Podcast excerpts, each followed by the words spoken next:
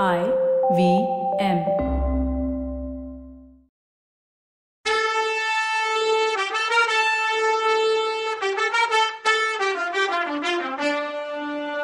வணக்கங்க. நான் கவிதா பேசுறேன். வெல்கம் டு கதை பாட்காஸ்டின் பொன்னியின் செல்வன். இது எபிசோட் நம்பர் நூத்தி ஐம்பத்தி எட்டு. நைட்ல பார்த்த வீட்டை பகல்ல கண்டுபிடிக்க அவ்வளோ சிரமமா இருந்தது முருகையனுக்கு. ஒரு ஒரு வீடா உத்து உத்து பார்த்துக்கிட்டே போனான். ஒரு வீட்ல இருந்து முனகல் சத்தம் கேட்டுச்சு. அந்த வீடு வெளியில பூட்டி இருந்துச்சு. அதுக்கு பக்கத்துல ஒரு பழைய வீடு இருந்துச்சு. அது யாரும் இல்லாத வீடு. முருகையன் அந்த வீட்டு கூரை மேல ஏறி இந்த வீட்டு முத்தத்துல குதிச்சான். அவன் எதிர்பார்த்த மாதிரியே அங்க யானை பாகன் இருந்தான். அவனை தூணோட சேர்த்து கட்டி போட்டு வச்சிருந்தாங்க. வெறி கொண்ட மாதிரி இருந்தான் அவன்.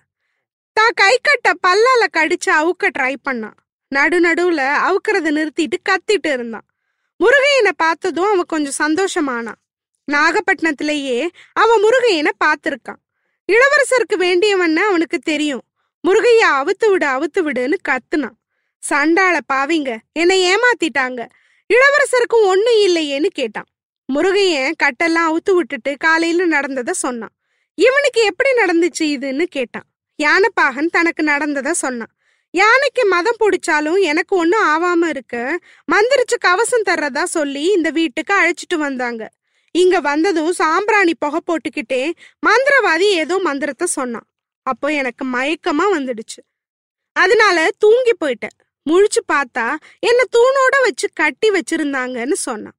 ரெண்டு பேரும் அந்த வீட்டை விட்டு வெளியேறி சோழ மாளிகைக்கு போனாங்க. அங்க போனப்போ அங்க முன்ன விட நிறைய பேர் இன்னும் கூடியிருந்தாங்க. எல்லாரும் இளவரசரை காணும்னு கவலையா இருந்தாங்க. என்ன நடந்துச்சுன்னு யாருக்குமே தெரியல. அதாவது நிச்சயமா தெரியல. யானை மேல ஒருத்தர் இருந்தார்னு சில பேரும் அது இளவரசரா இருக்கலான்னு சில பேரும் சொன்னாங்க. இளவரசர் யானையை பழக்கிற வித்தையில கை தேர்ந்தவர்னு அவங்க எல்லாருக்குமே தெரியும். அவருக்கு யானை பாஷை கூட தெரியும்னு அங்க ஒரே பாட்டா இருந்துச்சு. அதனால மதம் கொண்ட யானையை அடக்கிறதுக்காக அவர் அந்த யானை மேல ஏறி போயிருக்கணும்னு சில பேர் உறுதியா சொன்னாங்க. இந்த நேரத்துல தான் முருகையனும் யானைப்பாகனும் அங்க வந்து சேர்ந்தாங்க. யானைப்பாகனுக்கு நேத்து நைட்டு என்ன ஆச்சுன்னு தெரிஞ்சப்போ ஆச்சரியமும் தகைப்புமா ஆனாங்க. யானைப்பாகனை கட்டி போட்டுட்டு அங்குசத்தை எடுத்துக்கிட்டு ஓடி வந்தவன் சோழ வம்சத்தோட எதிரிங்க ஆளாதான் இருப்பான்னாங்க. ஒருவேளை பழுவேட்டரையர்கள் அனுப்பியிருப்பாங்களோன்னு சில பேர் சொன்னாங்க. அதை நிறைய பேர் நம்பினாங்க. அதனால பழுவேட்டரையர்கள் மேல எல்லாருக்கும் கோவம் வந்துச்சு. அந்த கோவத்தோட எல்லாரும் தஞ்சாவூருக்கு கிளம்பினாங்க. யானை போன வழியை விசாரிச்சுக்கிட்டு தஞ்சாவூருக்கு நேரா போற வழியில கிளம்பி போனாங்க. இவங்க தஞ்சாவூர் போற வரைக்கும் இளவரசரை பார்க்க போறதுல தான் நமக்கு தெரியுமே. ஆனா பாவம் எவ்வளவு பாசம் இவங்களுக்கு அருள்மொழிவர்மர் மேல. அப்பலேருந்து இப்ப வரைக்கும் நாம அப்படிதானே இருக்கோம். ஆமா நாம தானே அது. சரி கூரையில தொத்திக்கிட்டு வெள்ளத்துல போயிட்டு இருக்க வானதி என்ன ஆனா? அவளை காப்பாத்த போன பூங்குழலி என்ன ஆனான்னு பார்க்கலாம். ஜோசியர் வீட்டுக்கு ஓட்டுக்கூரையையும் உயிரையும் கெட்டியா பிடிச்சிட்டு இருந்தா வானதி. காவேரி நதியோட உடைப்பு வெள்ளத்துல போயிட்டு இருக்கா. சில நேரம் மெதுவா இழுத்துட்டு போணுச்சு வெள்ளம். சில நேரம் வேகமா இழுத்துட்டு போணுச்சு. சுழல்ல அடிபட்டு சுத்தி சுத்தி தடுமாறி போச்சு. ஒரு நேரம் மரம் அடியில போகும்போது தான் வெள்ளம் ஆழம் எவ்வளவு தூரம் இருக்குன்னு புரிஞ்சுக்க முடிஞ்சது அவளால.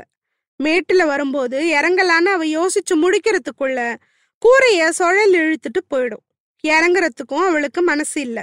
அவளுக்கு என்னவோ பொன்னி நதி அவளை பொன்னியின் செல்வர் இருக்க இடத்துக்கு கூட்டிட்டு போறதாவே நினைச்சுக்கிட்டா. இளவரசருக்கு வரப்போற ஆபத்தை பத்தி பழுவேட்டரையர் பட்டும் படாமையும் சொன்னது அவளுக்கு மனப்படமா இருந்தது. அவரை அந்த ஆபத்துல இருந்து காப்பாத்த தான் போறதா அவளுக்கு நினப்பு. இந்த பூங்குழலிக்கு எவ்வளோ கர்வம். இளவரசர் விஷயத்துல எப்படி இவ இவ்வளவு உரிமை கொண்டாடுறா? அதுக்கு உரிமையானவ தானே அவ? அவ தானே இப்ப இளவரசர் பழைச்சிருக்கிறதுக்கு காரணமே. ஓஹோ இல்லவே இல்ல. அந்த ஜோசியர் தான் சொன்னாரே இளவரசர் பிறந்த நேரமும் ஜாதகமும் அப்படி. அவருக்கு எவ்வளவோ கண்ட வரலாம் ஆனா உயிருக்கு ஆபத்து ஒண்ணுமே வராது. உலகத்தை ஆள பிறந்தவரை கேவலம் கடலும் புயலும் நதி வெள்ளமும் என்ன பண்ணிடும்? பூங்குழலி ஒரு கருவி அதுல அவ்வளவுதான். அவ அதுக்கு அதிர்ஷ்டம் பண்ணி இருக்கணும் ஆனா அதுக்கு உதவி பண்ணதுக்கு உரிமை கொண்டாட முடியுமா? ச்சே அந்த மாதிரி பாக்கியம் எனக்கு கிடைச்சிருக்க கூடாதா? இதெல்லாம் யோசிச்சுக்கிட்டு ஒரு தடவை திரும்பி பார்த்தப்போ தூரத்துல ஒரு படகு வர்றத பார்த்தா. அதுல ஒரு ஆணும் பொண்ணு இருந்தாங்க. யாருன்னு தெரியல. பூங்குழலியோன்னு தோணுச்சு. என்ன காப்பாத்த வர்றாளோ? குந்தவி அக்கா அனுப்பி வச்சிருப்பாங்களோ? போதும் போதும். இளவரசர் நன்றி கடன் பட்டதே போதும். நான் வேறயா? கொஞ்ச நேரம் படகு கிட்ட வந்த மாதிரி இருக்கும். சில நேரம் கூரை வேகமா போய் படகு விட்டு ரொம்ப தூரம் போன மாதிரி இருக்கும். படகு கண்ணுக்கு மறைஞ்ச ஒரு நேரத்துல சமுத்திரம் மாதிரி வெள்ள பிரவாகமா இருந்த ஒரு இடத்துக்கிட்ட போய் திரும்பினுச்சு. அங்க இருந்து பார்த்தா கண்ணுக்கு எட்டின தூரம் தண்ணியா தான் தெரிஞ்சது. இது தெரிஞ்ச இடம் மாதிரி இருக்கேன்னு யோசிச்சா. ஆமா இது அரசலாற்றங்கரை இல்ல? வெள்ளம் இங்க வந்து ஆத்தோட சேர்ந்துடுச்சு போல. அந்த நதிக்கரை மரம் அடர்த்தியா இருந்த அந்த சீன் இவளுக்கு ரொம்ப பழக்கமான இடமா தோணுச்சு. ஓ திருநல்லம் கோவில் கிட்ட வந்துட்டு இருக்கோமோ? அங்கதான் அந்த கோயிலுக்கு தான் திருப்பணி செய்யணும்னு செம்பியன் மாதேவி சொல்லிட்டு இருந்தாங்க. அந்த நதிக்கரையில கூட சோழ வம்சம் தங்குறதுக்கு வசந்த மாளிகை ஒண்ணு இருக்குமே. செம்பியன் மாதேவி ஒரு தடவை என்னையும் அக்காவையும் அழைச்சிட்டு போனாங்களே. அந்த தோட்டத்துல பறவைகள் சத்தம் எவ்வளவு இனிமையா இருக்கும். அங்க நடந்த ஒரு நிகழ்ச்சியும் அவ ஞாபகத்துக்கு வந்துச்சு. இப்போ அந்த திருநள்ளத்துக்கு பேரு கோனேரி ராஜபுரம்னு சொல்றோம். கொடும்பாளூர்ல இருந்து வானதி பழையாறைக்கு வந்த புதுசுல சோழ நாட்டோட நீர்வளம் அவளுக்கு எப்பவுமே ஒரு ஆச்சரியம்தான். கொடும்பாளூர் பக்கத்துல நதி எதுவும் கிடையாது. ஏரி தான் இருக்கு. மழை நேரத்துல ஏரி நிரம்பி ததும்பும். கோடை காலத்துல காஞ்சு போயிருக்கும். இந்த மாதிரி ரெண்டு கரையும் தொட்டு ஓடுற தண்ணியும் சுழியும் சுழலுமா ஓடுற நதியும் வாய்க்காலும் கன்னிகளும் அங்க இருந்ததே இல்லை. தாமரை தழைக்கும் தடாகங்களை பார்க்கவே முடியாது. இதையெல்லாம் சோழ வளநாட்டுல பார்த்து மெய் மறந்து போயிருப்பா அவ. பொழுது போறதே தெரியாது. ஒரு தடவை வானதியையும் குந்தவையும் செம்பியன் மாதேவி திருநள்ளத்துக்கு கூட்டிட்டு வந்திருந்தாங்க. திருநள்ளத்துல வசந்த மாளிகையில தங்கியிருந்தாங்க அவங்க. செம்பியன் மாதேவியும் குந்தவையும் அடிக்கடி சைவ பக்தி ரசத்தை பத்தி பேச ஆரம்பிச்சிடுவாங்க. செம்பியன் மாதேவி தன்னோட கணவர் கண்டராதித்தரோட செஞ்ச பயணத்தை பத்தி சொல்லுவாங்க. அதெல்லாம் கேட்க வானதிக்கு இஷ்டமே இருக்கிறது இல்ல அதை விட தோட்டத்துல பறவை சத்தம் தடாகத்துல உள்ள தாமரைப்பூ வண்டோட ரீங்காரம் இதெல்லாம் தான் அவளுக்கு பிடிக்கும்.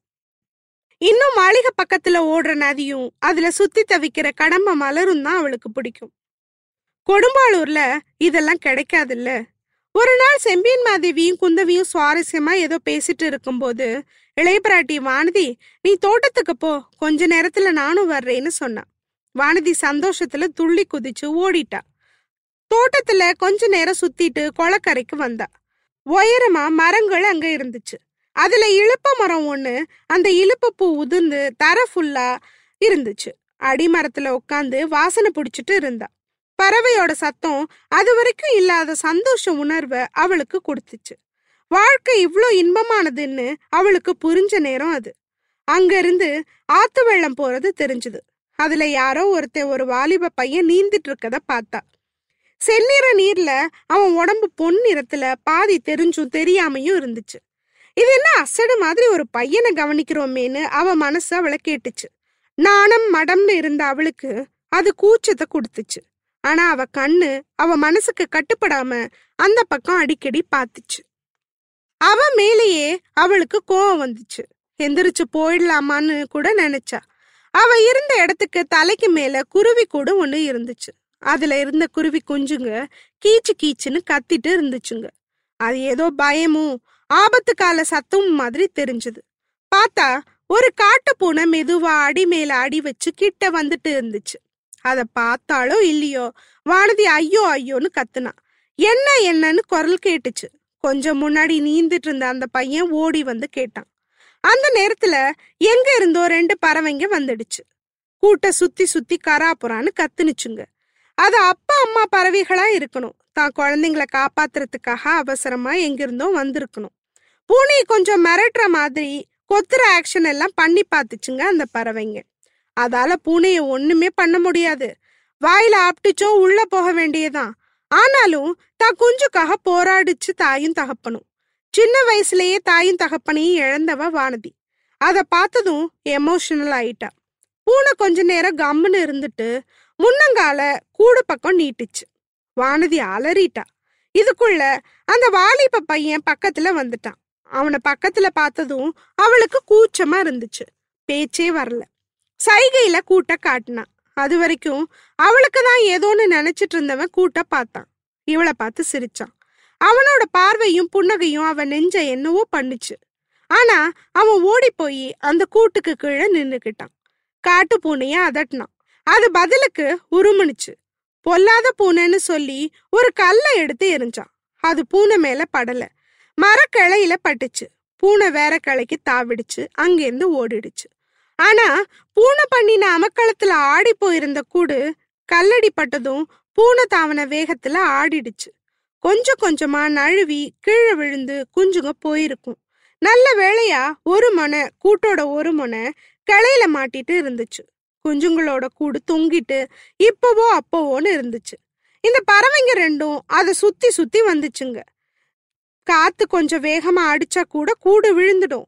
அவ்வளோ உயரத்துல இருந்து விழுந்தா அவ்வளோதான் அந்த பையன் ஒரு செகண்ட் யோசிச்சான். மறு செகண்ட் பொண்ணே இங்க வா. கூட விழுந்தா உன் சேலையில புடிச்சுக்கோ. இதோ வந்துடுறேன்னு சொல்லிட்டு ஓடி போனான். அவன் சொன்ன மாதிரியே உடனே வந்தவன் நடந்து வரல. யானை மேல வந்தான். அவன் என்ன செய்ய போறான்னு தெரிஞ்சிருச்சு அவ விலகி போய் உட்காந்து கவனிச்சான்.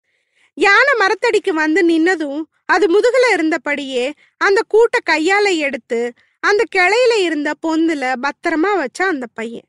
இப்ப தாயும் தகப்பன் பறவையும் முன்ன விட அதிகமா கத்துனுச்சுங்க. ஆனா அந்த கத்தல்ல சந்தோஷம் அதிகமா இருந்தது. வேலை முடிஞ்சதும் அவன் இவளை தேடினான். எங்க போன பொண்ணேன்னு கத்தனான். வானதிக்கு வெக்கமா போச்சு. அவன் யானையில இருந்து இறங்குனான். அவ மறைஞ்சுக்கிட்டா. அவ அறியாம சிரிப்பு வந்துடுச்சு சிரிச்சிட்டா. அவனும் கொலக்கரைக்கு வந்து பொண்ணே இவ்வளோ சிரிக்கிற மாதிரி இப்ப என்ன நடந்துச்சுன்னு கேட்டான். அவளுக்கு இன்னும் கூச்சம் ஜாஸ்தி ஆயிருச்சு அவனை நேரா பார்க்க முடியல. சொல்லுன்னா அவன் ஒன்னும் இல்ல நீ பெரிய வீரன் மாதிரி இருக்க.